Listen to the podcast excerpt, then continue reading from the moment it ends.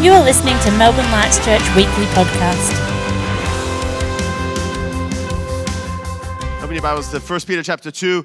We're going to start a new series today. Uh, no awards for guessing what it's called because it's on the screen. called Simple Faith. Um, and over the coming weeks, we want to unpack uh, some of the foundational, practical truths that shape the way we relate to God and our growth and our maturity as believers. We, we want to have a, each week in this series, we want to have a challenge or an activation to put into practice. So, you know, if you don't take notes, let me encourage you to take notes, whether it's on your phone, your iPad, with a pen and paper, however you do it. But there's going to be some things to take away because the point is when, we, when we're hearing the Word of God and when we're in any preach, we want to apply it. And we want to respond to it. We don't, want to hear, we don't just want to hear it and amen it and go, that sounded great, and then go away and forget about it. But actually go, well, how do I put this into practice in my life? Um, that should be whenever we hear a preach, that should be our heart position at all times. You know, whenever we read the Bible, whenever we spend time with God, because it's pivotal if we're going to become like Jesus that we actually respond to Him and put that into practice. Um, if we miss some of these things, simple faith things, foundational things, if we don't put them into practice in our lives, there's a gap. There's a gap in our foundations. It hamstrings our growth and our effectiveness. And sometimes we, we, we kind of go, this doesn't quite make sense. It hasn't clicked yet. I, I, don't, I don't know why I don't understand this. And it's because there's been just a gap in our foundations, some of the, some of the, the, the disciplines of following Jesus, some of the, the foundational things. And when we get those things in there, it suddenly clicks. It suddenly makes sense. And we go, oh, that, I can see that. The first thing I want to look at this week, so to kick off this series, I want to ask this question What is my relationship? What is your relationship with the Bible? What is your relationship with the Bible? Is it the standard? Is it the plumb line of truth? Is it the thing which shapes how you think and how you live and how we relate to each other and how we relate to God? Is it the standard or is it just a good book with some good ideas? Is the Bible the standard of truth for your life? How do you relate to the Bible? How do you read the Bible? How do you study the Bible? Do you read? We're going to ask, we're to ask some of those questions um, this morning. As a local church, and I think just as followers of Jesus in general, our starting point for everything we do and everything we talk about has to be the Bible, the Word of God before we go to commentaries, before we go to books, before we go to podcasts, Google, we go to the Bible. The Bible, for us as a church, if you're new with us or you're a guest this morning, I'll just tell you that for Melbourne Lights Church, the Bible is our model and standard. We're all uh, we're, we're, we're trying to respond and adjust, and where we see gaps in our lives, that, that as we're reading the Word and hearing God's voice, we're, we're, we're trying to respond to those things. But for us, it isn't another standard. It's not a constitutional document and then the Bible. Or this person's, te- it's, the Bible is our standard. It's our plumb line. The Bible is authoritative. It's God's given revelation of Himself. It lays out not just uh, who God is, but a pattern for our living, how we should live our lives. If it says it, we want to. Uh, if it says it, we want to see it and do it and live in it. And if it doesn't say it, we don't want to do it. You're like, okay, cool. We're going to get practical in this in a little bit. But I think, I think one of the biggest challenges facing our generation, I'm going to include all of us in that, um, our generation, us alive today on the, on the face of planet Earth, and the church in general, is the attack on the authority of the Word.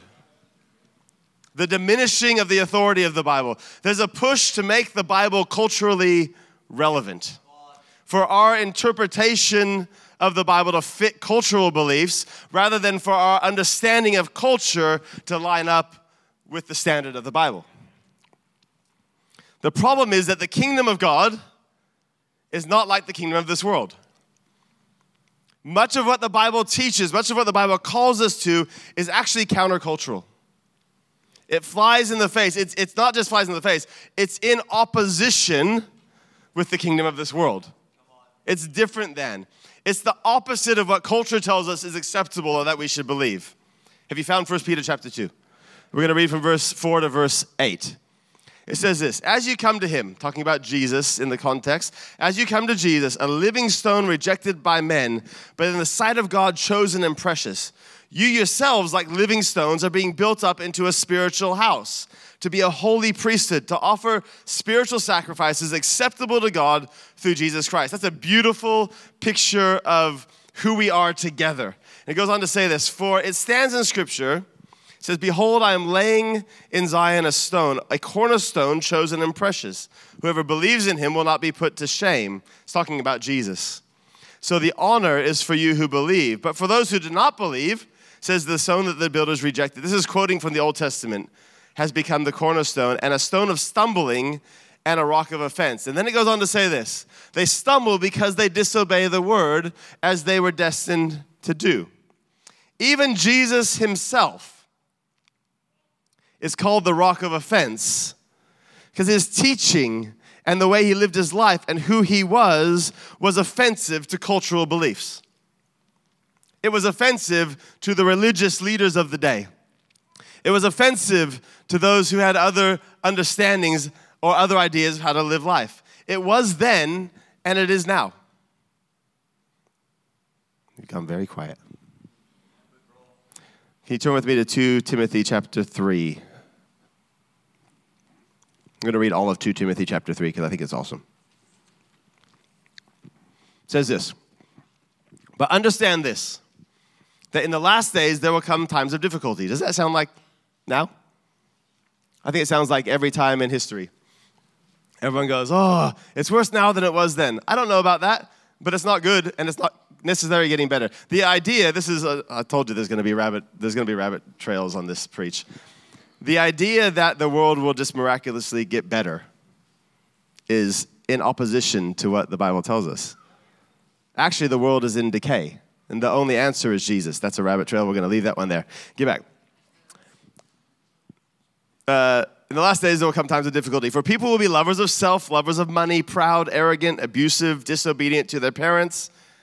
Young people in the house ungrateful, oh, unholy, heartless, unappeasable, slanderous, without self control, brutal, not loving good, treacherous, reckless, hurt us. This is full on. Swollen with conceit, lovers of pleasure than, rather than lovers of God, having the appearance of godliness but denying its power. Oof. I'm doing my best to not stop on any of these lines because there are whole preachers in every line here. Avoid such people for among them are those who creep into households and capture weak women, burdened, burdened with sins and led astray by various passions, always learning and never able to ar- arrive at the knowledge of truth. That's a key line. Just as Jannes and Jambres he gives an example from the Old Testament, opposed Moses, so these men also oppose the truth. Men corrupt in mind and disqualified regarding the faith. There are people who say they know what the Bible teaches, who the Bible itself tells us in this passage are actually um, the learning but never able to arrive at the knowledge of truth, at who Jesus is. And they're disqualified regarding the faith. But they will not get very far, for their folly will be plain to all, as was to those um, two men. You, however, so he's writing to Timothy here, but you can read it as if he's writing to you and I. You, however, Bailey, you, however, Brittany, you, however, Paul, have followed my teaching, my conduct, my aim in life, my faith, my patience, my love, my steadfastness. He's like, he's, he's saying, he's comparing this to what he had just compared the world. My persecutions and sufferings that happened to me at Antioch and Iconium and Lystra, um, where uh, which persecutions I endured Yet from them all the Lord rescued me. Indeed, all who desire to live a godly life in Christ Jesus will be persecuted, while evil people and impostors will go on from bad to worse, deceiving and being deceived. But as for you, continue in what you have learned and have firmly believed, knowing from whom you learned it, and how from childhood you've been acquainted with the sacred writings which are able to make you wise for salvation through faith in Jesus Christ. All scripture is breathed out by God and profitable for teaching, for reproof, for correction, and for training in righteousness, that the man or woman of God may be complete, equipped for every good work. There's an attack on the authority of the Bible. The other attack on the, uh, one of the attacks on the authority of the Bible is that it was only written for a cultural context that's no longer relevant for us today. It was a good thing and it was good for their time, but it's no longer relevant. And whilst we, I, it's very helpful and we need to understand the cultural context of the time it was written because it helps us interpret and it adds so much depth. To say that the Bible was only, that it only applies to a specific culture and a, a specific time or context is to deny the transcendent and eternal nature of God. So, what does that mean? Well, the transcendence of God means that God is outside of, of, of, humanity's full experience or perception or grasp. He's outside of time. The, the immanence of God, we, we love the immanence of God, means that he's, he's knowable, he's perceivable, he's graspable, he's here now. That he, he will break into a moment, that we can encounter his presence and walk with him and know him. But God's not just immanent, he's also transcendent and he's also eternal he spoke to the authors who wrote, uh, who wrote under the inspiration of the Holy Spirit, not just for people 2,000 years ago, or 4,000 years ago, or 6,000 years ago, but knowing that you and I would be reading it today. So we have to start with this truth. And it's a little bit of teaching this morning, and we're going to get to some handles, because the Bible is authoritative, it's the plumb line of truth. And if we don't start with that, then everything else is up for debate. If we don't start with truth, every idea is up for debate. Truth becomes relative and, and, and it's up for con- conjecture. And, you know, who's to say whether you're right or I'm right or somebody else is right? There's a cultural move away from, um, from absolute truth to relative truth. Nobody can say that I'm wrong because it's my truth, not the truth. There is no standard of truth. It's, it's my truth. John 17, 17 in the Bible says, Your word is truth. And here's the thing the Bible, so some people teach that the Bible contains the truth. But I want to tell you, the Bible doesn't just contain the truth, the Bible is the truth. If the Bible is not our standard of truth, both as individuals, because it starts in that place, but also together as a local church, then we have no foundation. It is the starting point. If you don't get this truth as foundational in your life, or submit to this truth as foundational in your life, then you're adrift without a rudder. You're like a ship at sea with no, with no rudder for direction. And having a rudder in a boat, you know, the rudder's a bit that steers the boat, can often be the difference between life or death if you're on a boat. Because if you find yourself in a storm or you find yourself in a place where you're going toward rocks and you don't have any ability to steer, then you're go- often you're going to crash onto the rocks, and it's the difference between life and death. Francis Chan, a, a writer and preacher, said this When I disagree with something in God's word, I assume that I'm wrong. Is that our heart position when we come to the Bible? When I disagree with something, because I guarantee, so if you begin to read the Word of God, there will be things that you go, I, I don't agree with that. Is, is my assumption when I come, well, if I don't agree with it, then it's wrong. Or if I don't agree with it, then I'm wrong. If we see something that we don't like, because there's some difficult texts in here. Do we try and make the Bible fit with what we've already decided? You guys ever see, like, uh, I'm sure you, you have at some point maybe seen an example of a plumb line. But I used to do um, brickies laboring, and we would set up like uh, a plumb line, like a line that is straight. The thing is this we often were building houses on hills and you're in the mud and there's like trenches. And so the eye is deceptive. So you can set up even with a plumb line. So it's like a weight and a string, and if you hold it, that's straight, according to gravity. But if you stand back sometimes, because the earth's a bit like that and there's like trees and stuff, you can be like, that doesn't, that seems like that's not straight. And your eye deceives you. So you have to use that plumb line. Now we use spirit levels because it's the same idea but the old, in the old days they used plumb lines. Um, and it's funny that the more you build a wall, if you don't c- consistently return to check the plumb line, because you're up close to that wall as you're building it, it's very easy for one course to get just three mil out, five mil out. And you don't see it in that course. And you don't even see it maybe for five or six courses of bricks. But as you step back, if you're using a standard, a plumb line, after maybe 10 or 15 courses of bricks, that wall's crooked. And there's no way to fix it. You actually have to tear it down and start again from the foundation. And this is the, the picture of the, the truth of God. It's the, it, it, it's the truth by which all other truths are measured. Because our eyes are deceptive, and the Bible says our hearts are deceptive as well. So if, we're, if, if our plumb line is our emotions or our feelings or what looks good to me or what feels good, what feels right in the moment, rather than an absolute truth, then it's very easy to get off course. John Wimber said this God will offend the mind to reveal the heart. Just give you a moment to ponder that because it's quite good. Because often our, re- our reaction to a truth or a moment or something that God does, hello, it's windy today. Don't worry, it's not going to fall in. It's, there's a little um, flashing. It's not an earthquake. There was an earthquake overnight in, Apollo, in Apollo Bay. Yeah, there was. Like a 0.5. That's not it. That's just the wind.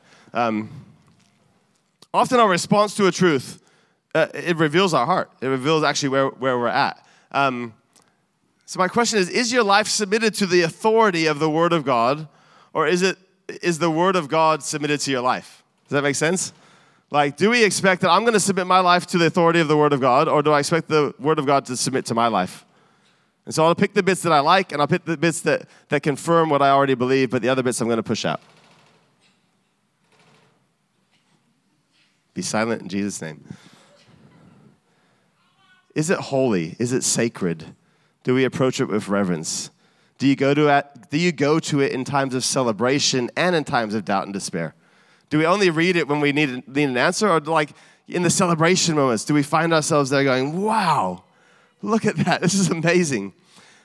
How, what is my relationship with the Bible? How do I approach it? Let's get real practical about this now, okay? Let, let, let's, let's assume, I, I know not all of you will agree, but this is where we're at, and this is the truth of who we are as a people. The Bible is our standard, it is authoritative. And for us as a church, it's what we're going to hold as the measure. So, if that's the case, how do we approach it? How do we respond to it? What's the practicality of this? How do we actually do it? Because um, I want this series not to just be a series of theological ideas, but actually, how do we do this if we haven't already been doing it? How do we allow the Bible to form us and mold us rather than trying to form and mold it to my truth? The first point is this, and it's exceptionally simple. Firstly, you have to read it. Like, you're like, oh, yeah, great. You know, sounds dumb. But it, honestly, can I, can I be honest? I, I wasn't going to put this point in, and then I was like, I have to put this point in because you would be surprised how many Christians spend almost no time actually reading the Bible. They might spend a lot of time listening to podcasts or listening to commentaries or reading books about the Bible or listening to things that other people think the Bible says, but they actually don't spend any time actually in the Word of God. Hebrews 4, verse 12 says this For the word of God is living and active, sharper than a two edged sword, piercing to the division of soul and spirit, of joints and marrow, and discerning the thoughts and intentions of the heart. So uh, it's talking about how do we change and become more like Jesus? How do we know whether my idea is the right idea or the wrong idea? By reading the Word of God, by spending time in it. It's the word itself that's living and active. And this is key because it's not somebody else's interpretation of what the word says that's living and active. It's not a podcast of what the word says that's living and active, although there can be power in those things. I'm not writing them off, but it's the word itself. It's reading it and saying, uh, and we're gonna, I'm gonna, the next point is some of the questions we can ask of the word. It's the word itself that reveals our heart because the Spirit is at work within this. There's power in this. God is revealed in it. So, my question is this Do you have a regular time to read the Bible, to study it, to spend time in it? And can I go as far as to say, not just the verse of the day? Like one, I mean, one verse is better than no verses.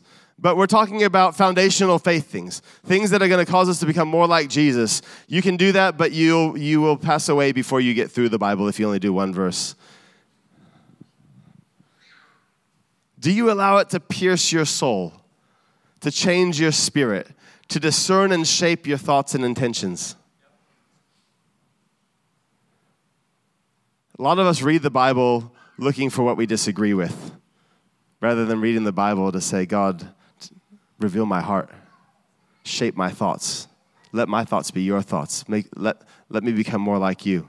If you're not reading it, can I say this? Then everything else I'm going to say this morning, to be honest, every other preach is pointless. I have sat with people for, for years on end, and we never got past this point, and nothing ever changed. It's like we can talk about all the issues and all the things and all the prayer ministry, and we can go around that mountain. But if you don't get back to this foundation, one year, two year, five years down the track, we find ourselves in the same position. This is the basic starting point to becoming more like Jesus, to growing in your faith. It's not the most exciting preach in the world. It's not a whole lot of stories about like and testimonies, but if we don't get this, there is a massive gap in your foundation, and whatever else you put on top of that will eventually fall into the hole. So the first one is this you actually have to read it.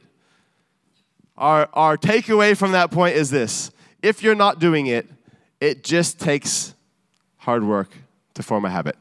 You need to set an alarm. You need to let somebody else know you're going to set an alarm. Put it in your calendar. Um, you know, start with five minutes. Doesn't have to be like three hours. Uh, pick a time that's going to work for you every day. Daily, this is my daily bread. That's the whole picture of manna in the, in the desert was that, that we don't store it up once a week, but that we go to it every day. The second uh, thing is this ask questions while you're reading it. Like, don't just mindlessly turn your you, don't, you can't turn your brain off anyways but you know like some people just turn your brain off. No ask questions of it when you're reading it. The two biggest questions we're going to always ask the bible are this. What does this say about god? The character the nature the goodness of god? And secondly what does this what is god saying to me? Anytime you read it god what does this say about who you are? What does it say about your character, your nature, your goodness? What are you revealing about yourself to me? And then, secondly, God, what are you saying to me? Because we expect that He speaks. He's living and active, He's, he's alive. He wants to speak to us. So every time we come to this, there's something for us. Another helpful tool that someone came up with is an acronym, and if I knew who came up with it, I'd reference them, but it's the acronym SPECK. S P E C K. I think it's going to come up on the screen. Hugo, you've done an amazing job. Hugo did all of these, um, all of these slides for me this morning. First thing, He's 12. He's done well. He's better than I did. Give him a hand. It's amazing. Sometimes our multimedia guys get like uh, a raw deal. like, oh, by the way, uh, can you make a, a, whole heap of slides for me? So, SPECK is this just questions to ask as you're reading the Bible. Firstly, for the S, is there a sin to be avoided? Is there a sin to be avoided? Uh, P, is there a promise to be claimed? Questions to be asking as we're reading the, the word to help us uh, help us kind of grasp it and get it and say firstly who, who is god? What is he revealing about himself? What is he saying to me? Is there a sin to be avoided? Is there a promise to be claimed? Is there an example to be followed? For the e is there an example to be followed? There we go. And the next one for the c is is there a command to obey and finally, is there something to know about God? His character, his nature, his goodness, who he is. Is there a sin to be avoided?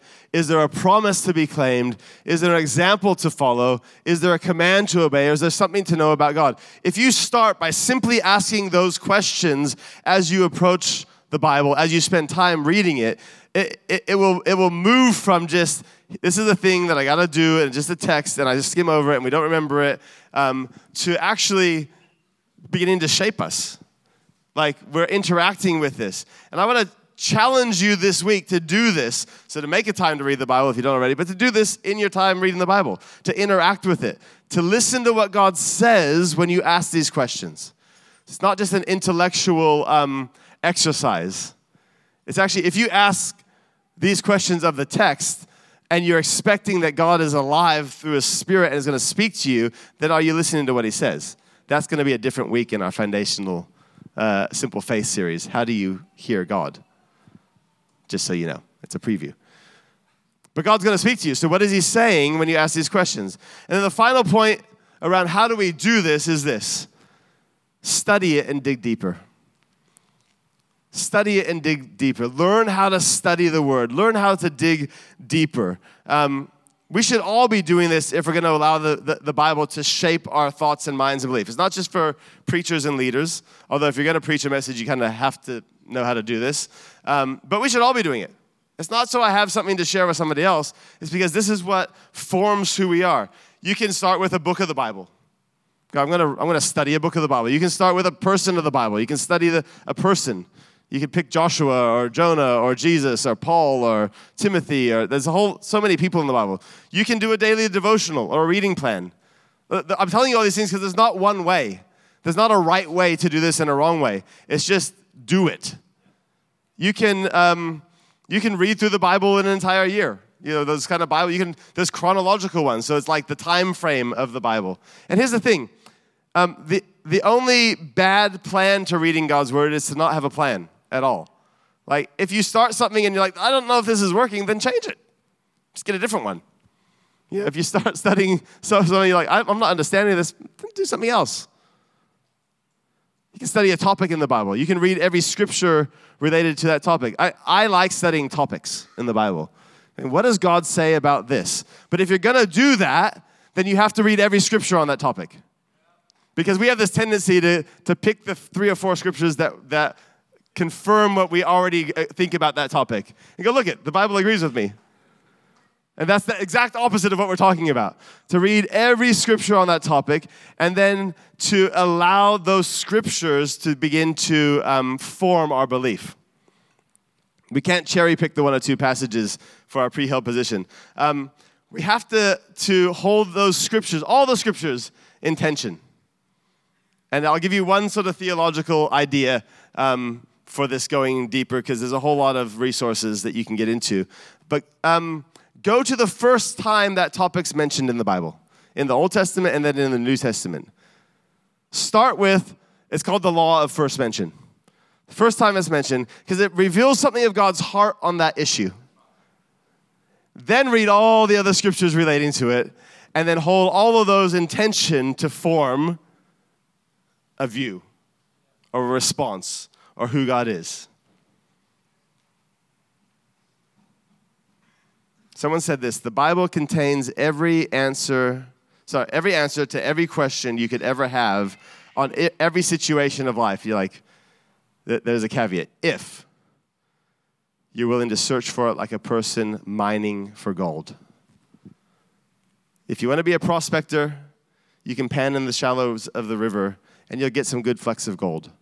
But if you want to mine the depths, it takes some digging. And it takes some sweat and tears, and it takes some, you know, uh, getting, finding the seams and following that seam of gold. Learn how to study the Bible. Elodie's going to put a list of resources into the newsletter this week that you can use to go deeper.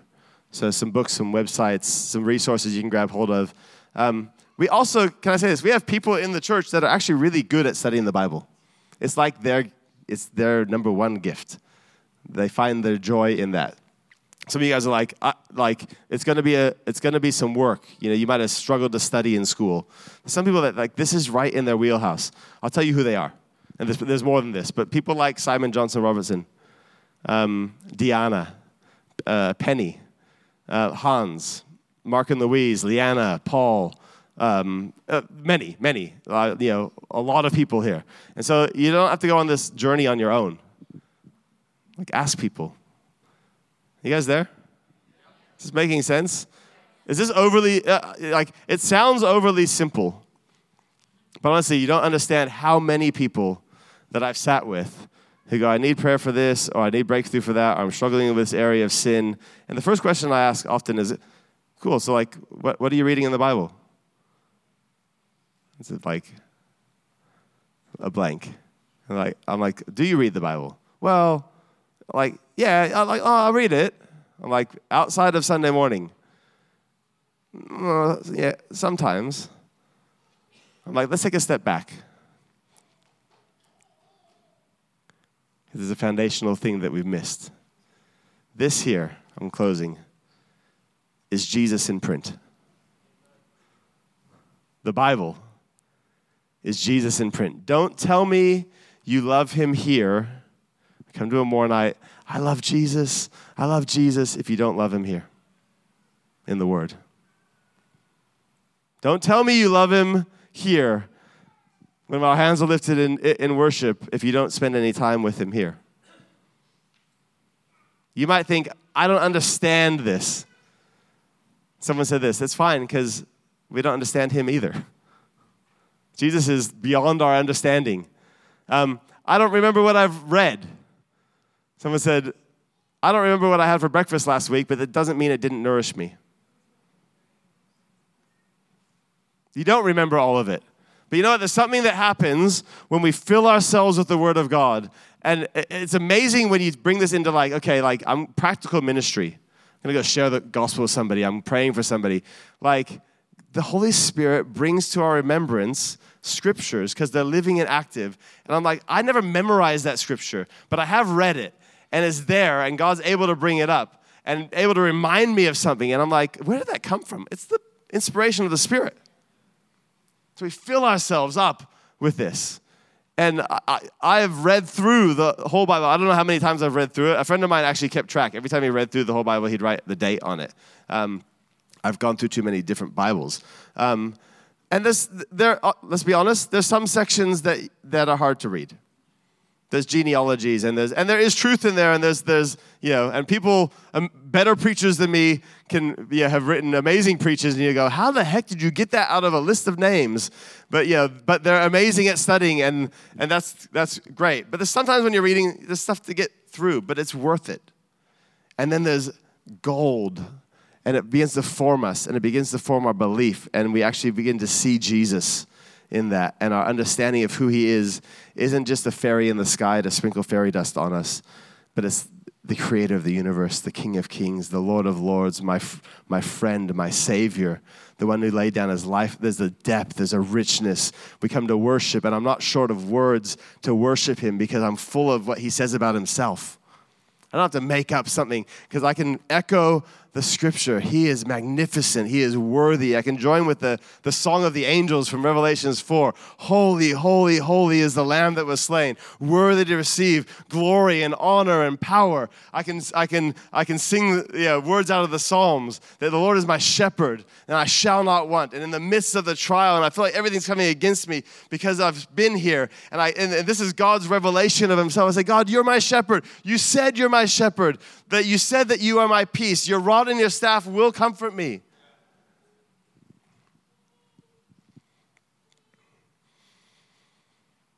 Are you spending time in the Word? Is it authoritative in our life and belief? If you had to reflect your life to the Word of God, what in your life isn't submitted to Him? What doesn't line up with His Word and pattern? That's a great starting point. My prayer is this that we would love him and find him in the word. Not just love the word, but love God in the word. That we'd find him in the word, that we would be true to his pattern given to us in the word.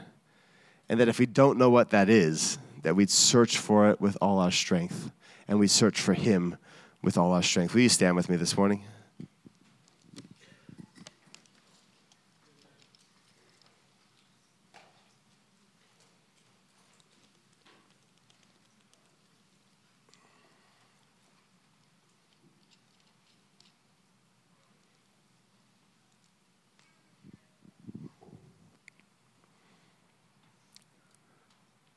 Michael and Catherine, could you guys come up? There's just a line in that song, What a Beautiful Name. It says, You were the Word at the beginning, one with God, the Lord Most High. I want us to sing that, that verse and as we respond this morning. But I want to pray for us. As a church, sometimes we're, you know, there's, there's, uh, there's preachy preaches, there's power preaches, sometimes there's, there's teaches, sometimes there's prophetic moments. But in everything, there's a response. And our choice this morning is as we hear this, are we willing to change if we're not doing it? It's not a, it's, I'm not trying to condemn you. I'm just, I've seen the, such value of this in my life. And the Spirit bring these things to life in me and change my thoughts and challenge me. And sometimes I'm like, like, that makes me angry, but why is it making me angry? Why am I having this response? Because there's an, there's an area of lack, or there's a gap in my belief, or there's an insecurity, or there's a gap in my identity. And it's like when I read that thing, when I when I spend that time with God, it's he, He's revealing it, and He's kind of poking that area, and it's sore, and He wants to bring healing to it, and He wants to feel that like it's the shalom. He wants to fill the gap. He wants to fill that hole in my identity, in my expectation. I feel like this morning for us, apart from the practical things that we've already talked about to go away and do, there is a response of saying, What's the gap?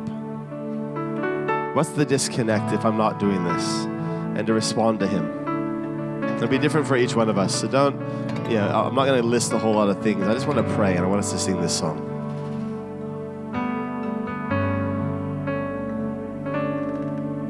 Thank you for your presence. Holy Spirit, we honor you. I think that there's life in this. That even as we talk about simple faith and revisiting some foundational things, I pray this morning, right now, that where there's a gap in our identity, a gap in our understanding of who you are, in the way we relate to this revelation of yourself, Lord, that you would bring healing, that you would restore, that you would fill that place. That we wouldn't approach this word as an ancient textbook to be to be uh, to be picked apart to say I want this bit or that bit, but that we would find you, Jesus. We would find you in this word. That we would submit ourselves to who you are. We'd be formed in your image. We'd be whole in you thank you that in you there's wholeness.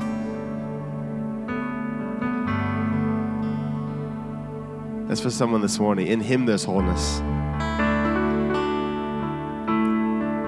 It's not in the other things. If you're not whole in Him, the other things will never make you whole. If you're not whole in Him, a spouse will not make you whole. If you're not whole in Him, a family will not make you whole you're not whole in, whole in Him, that job, that move, that different location will not fill the hole that only He can fill. So, Lord, right now, come and fill us. Come and fill me. Come and fill me, Lord. We want to be a people who are found in your word and formed by you. Can we sing this song and respond to Him this morning? Hope you've enjoyed this week's message. If you have any questions or would like more information, please contact us at melbournelightschurch.com.au.